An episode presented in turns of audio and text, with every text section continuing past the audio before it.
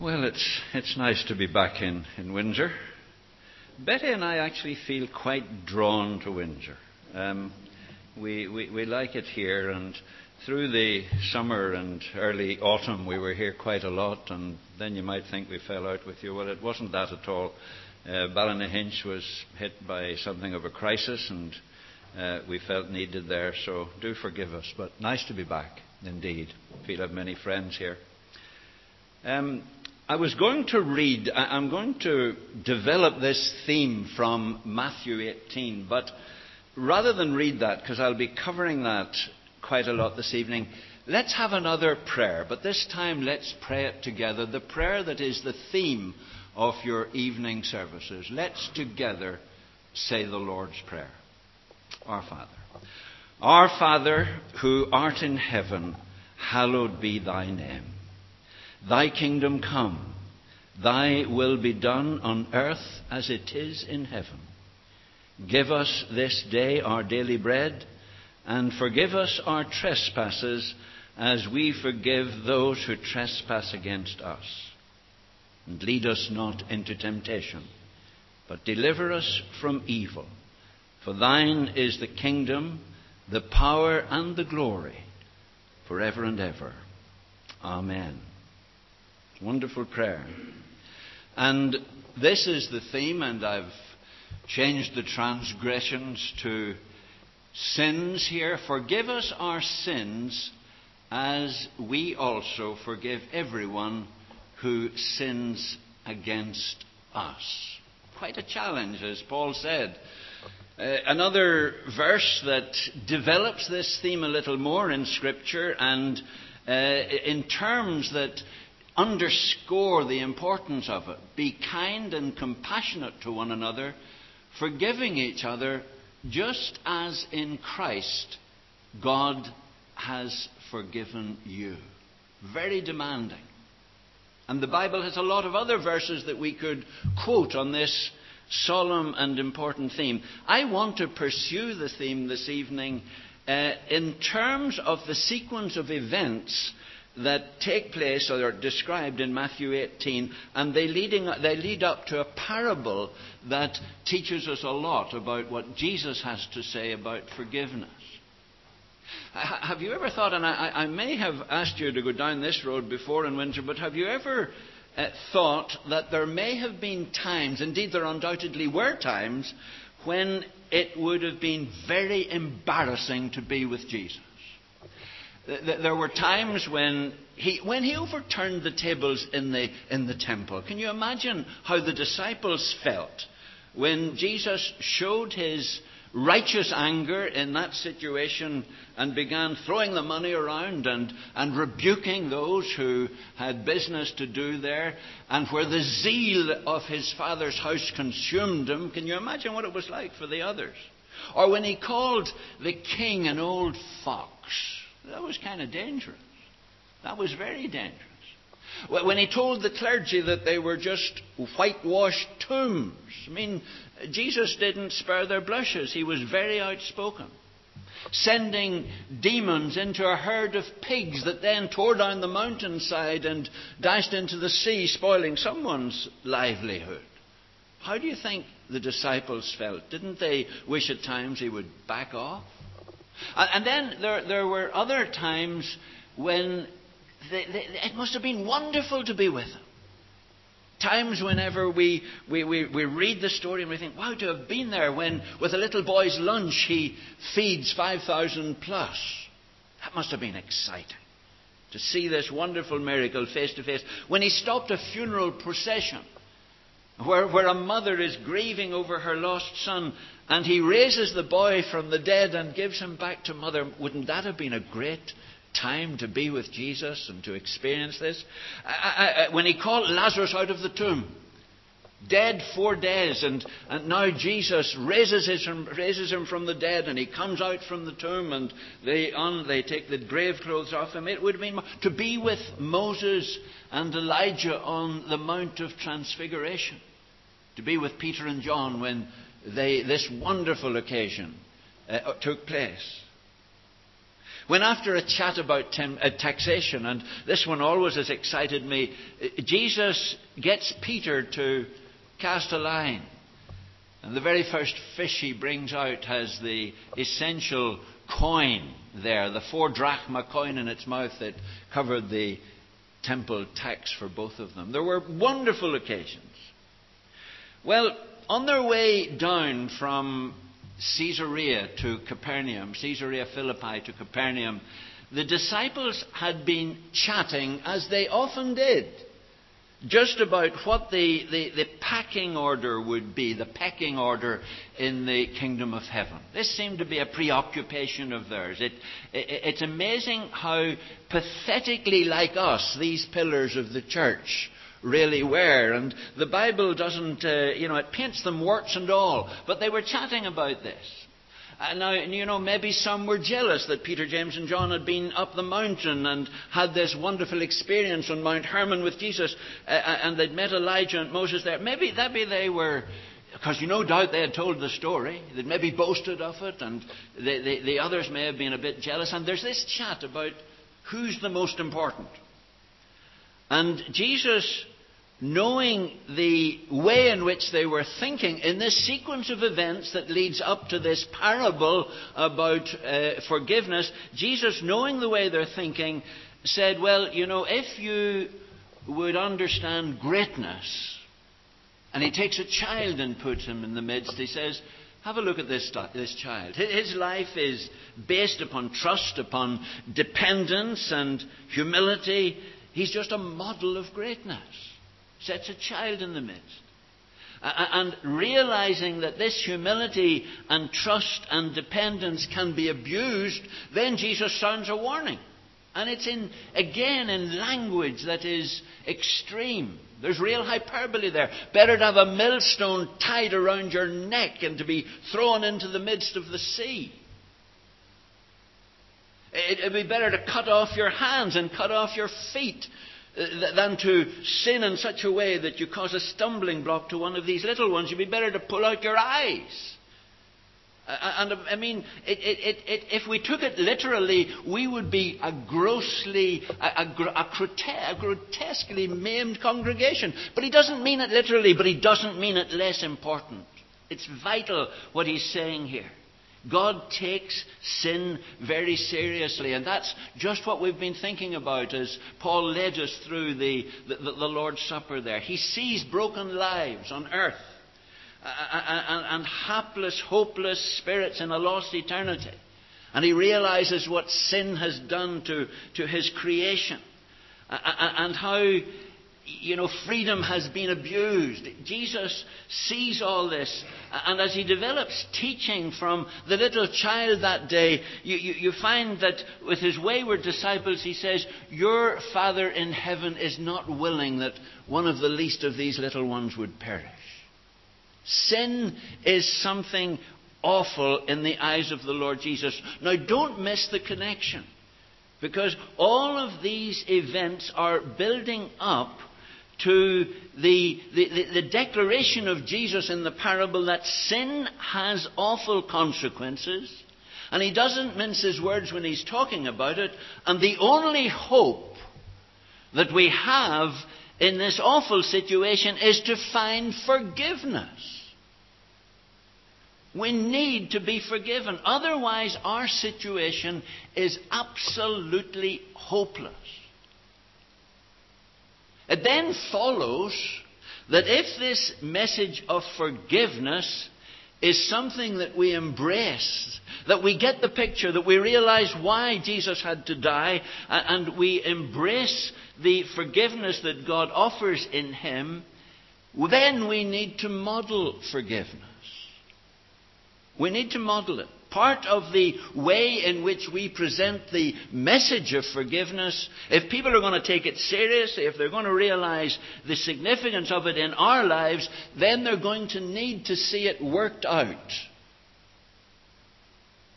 They're going to need to see it worked out, practically worked out. And I'm convinced that many people are switched off and are cynical about our gospel because they don't see this Christianity evident in lives of Christ like forgiveness presented to a lost world.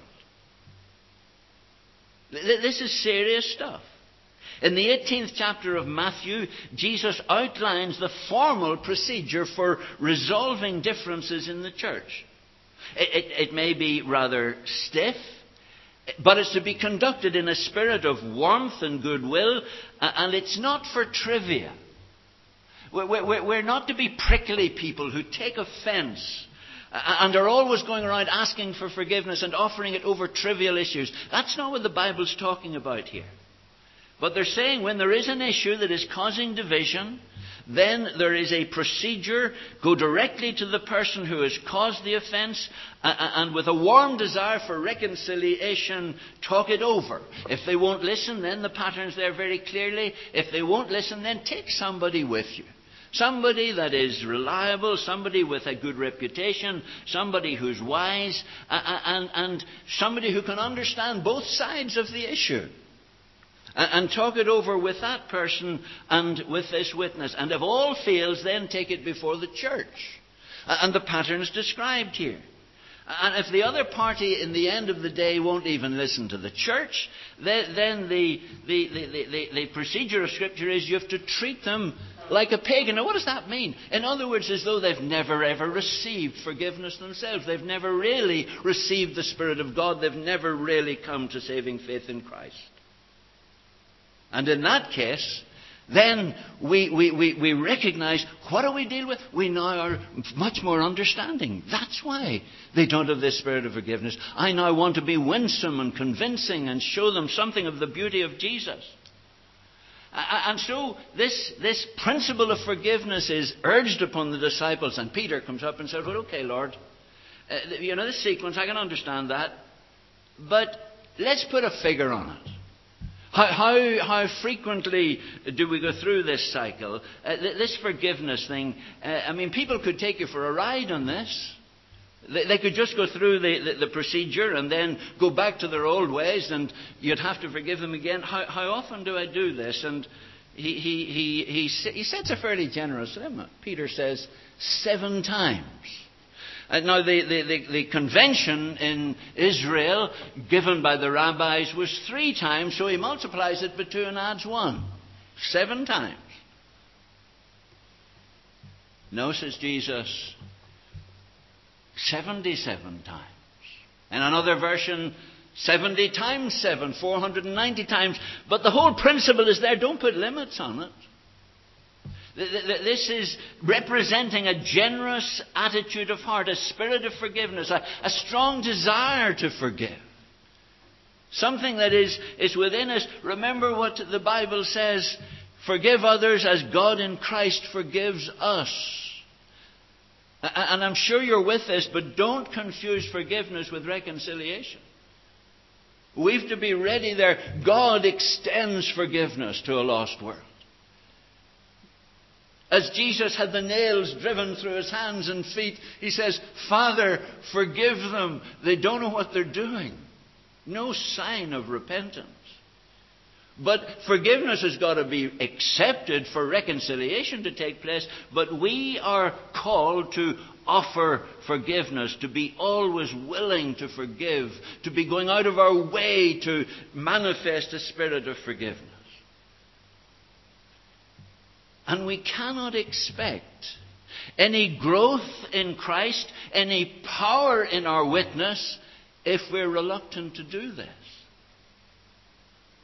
And the parable that concludes Matthew 18 suggests very strongly that if we don't have this spirit of forgiveness, then there is every likelihood that our Christianity is a charade. A charade an exercise in self deception. And our claim to knowing Jesus is just an empty profession. The story is well known. You'll forget, I didn't read it early, but let me just outline it. The, the king wants to settle his accounts.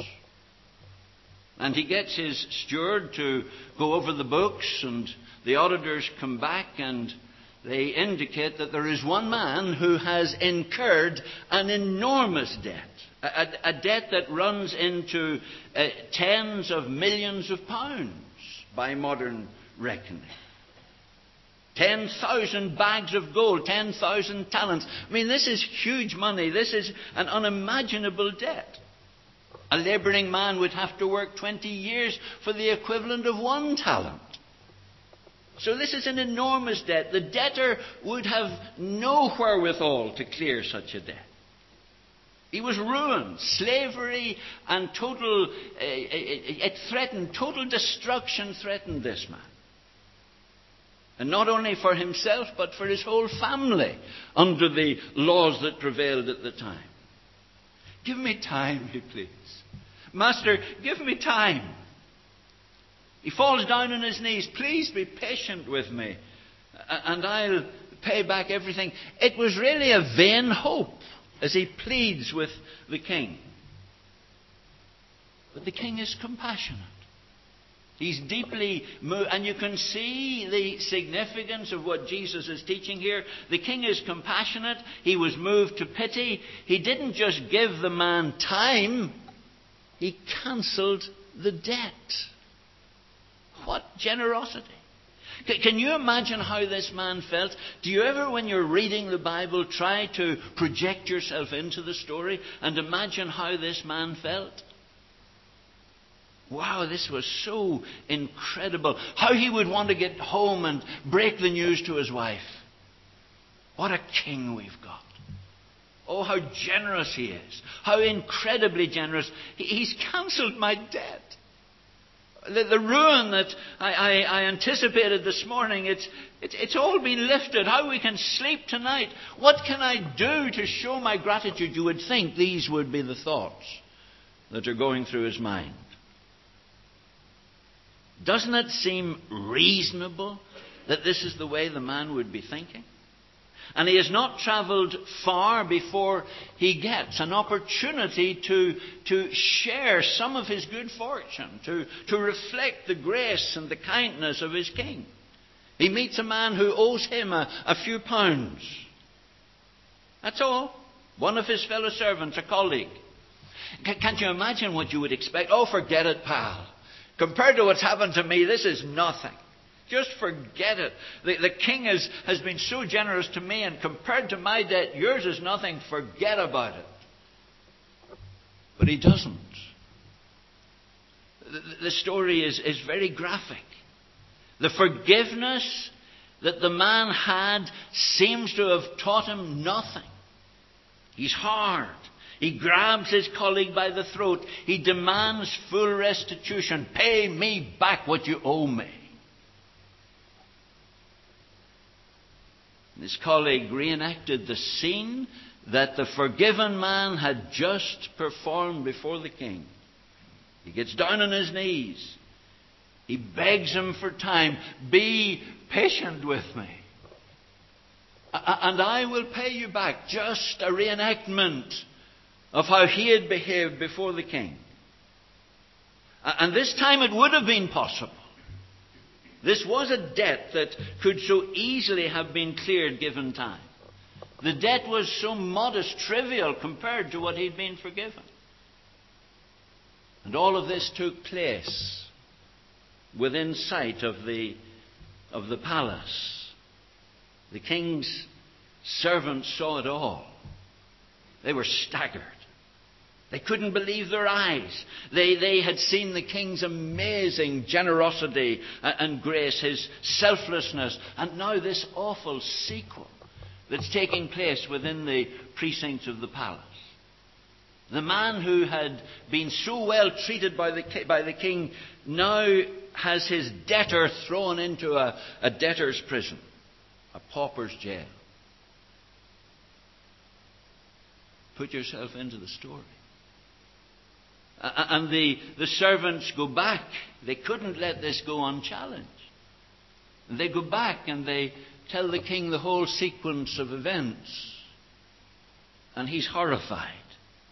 Bring him here, he says. Bring him here.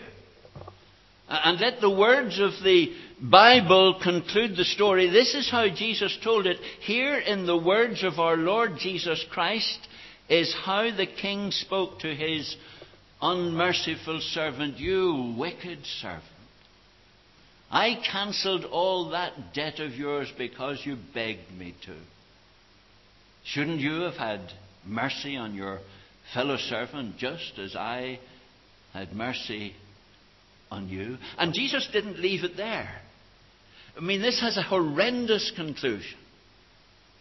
This is hard teaching. The man was handed over to the jailers to be tormented. His awful, impossible debt went back on his shoulders, and Jesus added, Blessed are those, the Bible does. This is how my heavenly Father, I'm too far ahead of myself, this is how my heavenly Father will treat each of you unless you forgive a brother or sister from the heart. It's strong teaching. It, it's, it's developing that theme, that phrase from the Lord's Prayer.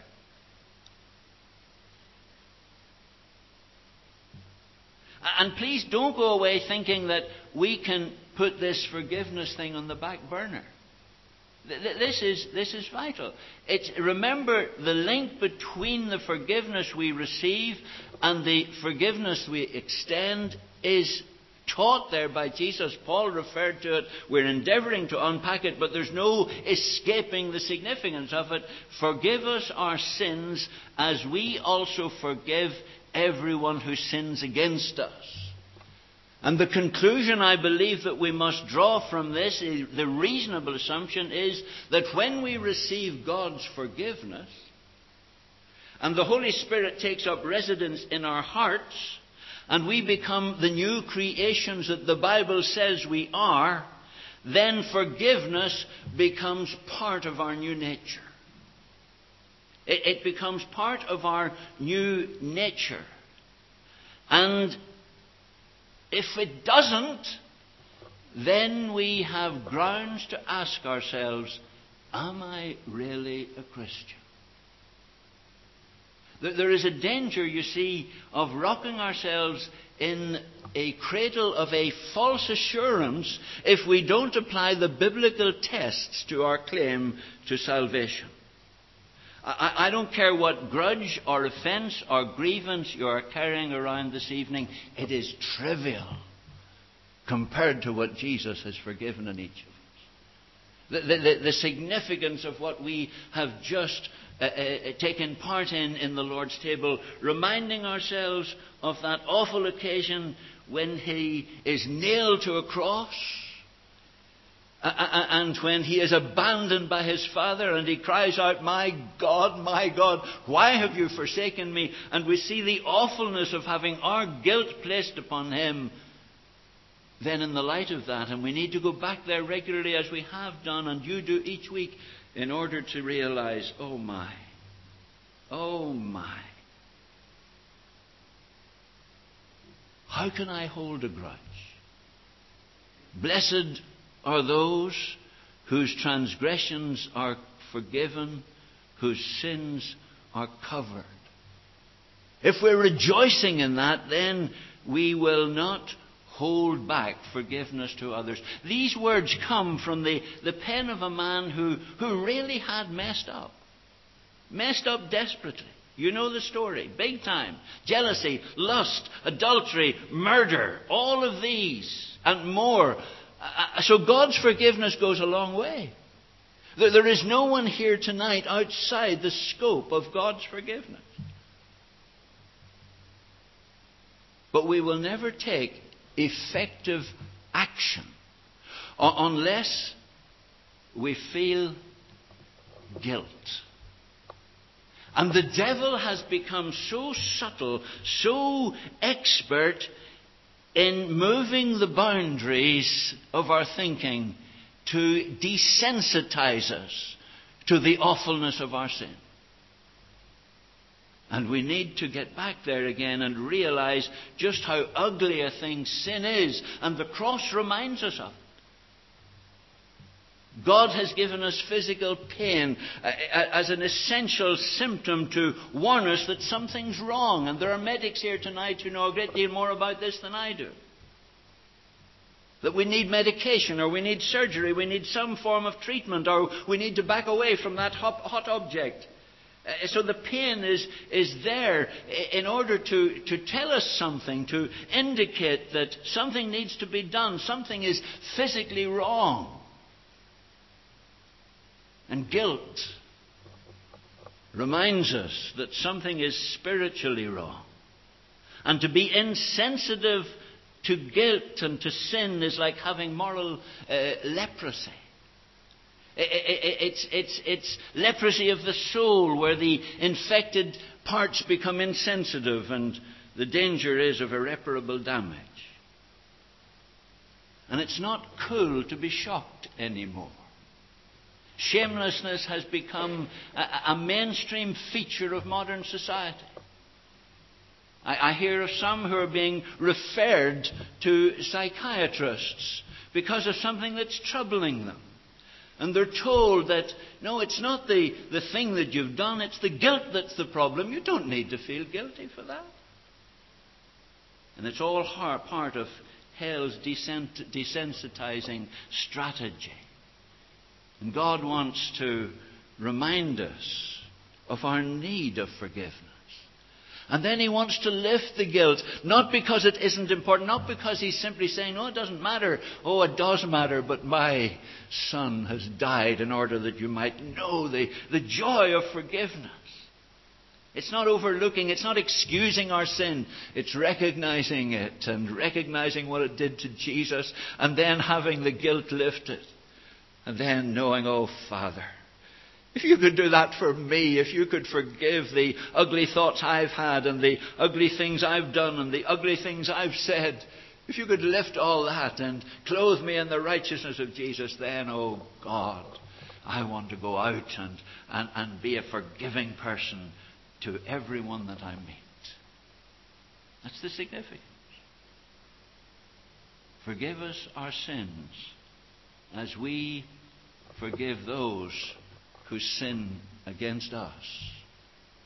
And the background to this, the cross, one who, who loved you so much, one who in ancient, way before the foundation of the earth was laid back in eternity, discussed with his Father the way in which the coming sin of the created order would be lifted. And agrees, yes, I'll go. And I'll go and lift that barrier, Father, so that there can be this wonderful relationship between us and the men and the women you're going to make. And God goes to such ends. And I say tonight, I'm a sinner, but I'm a forgiven sinner. And because my guilt has been absorbed by one who never sinned, I want to go out there and extent. Oh, I have a natural tendency sometimes to feel a grudge. Of course I have. I'm not one step above the congregation in this. But every time I feel that reluctance to forgive, every time I, I, I get that hardened heart, I want to go back to this cross. And I want to look there upon one who gave all for me and overlooked my sin and forgave it and lifted the guilt and clothed me with His righteousness. And I want to go out and extend forgiveness to others, don't you? Don't you? And in this way, in this way, we, we, we, we advertise the reality of this gospel. So turn with me in prayer. Before we, we sing together before the throne of God above, oh Lord, I just pray that the strength of the feeling of the Lord Jesus on this, this issue and the power of the story that he told, and the way in which he ultimately gave his life, that all of this will impress upon us, first of all, the ugliness of sin and the beauty of forgiveness and the debt that we owe, and that we would go out and, Lord, be known for our gracious, forgiving spirit that we might advertise something of the beauty of Jesus. So give, give legs to our contemplation this evening. And as we pray that prayer and use that phrase, forgive us, Forgive our trespasses as we forgive those who trespass against us, that there be no humbug, no unreality. Make it real, we pray, in the holy name of Jesus. Amen.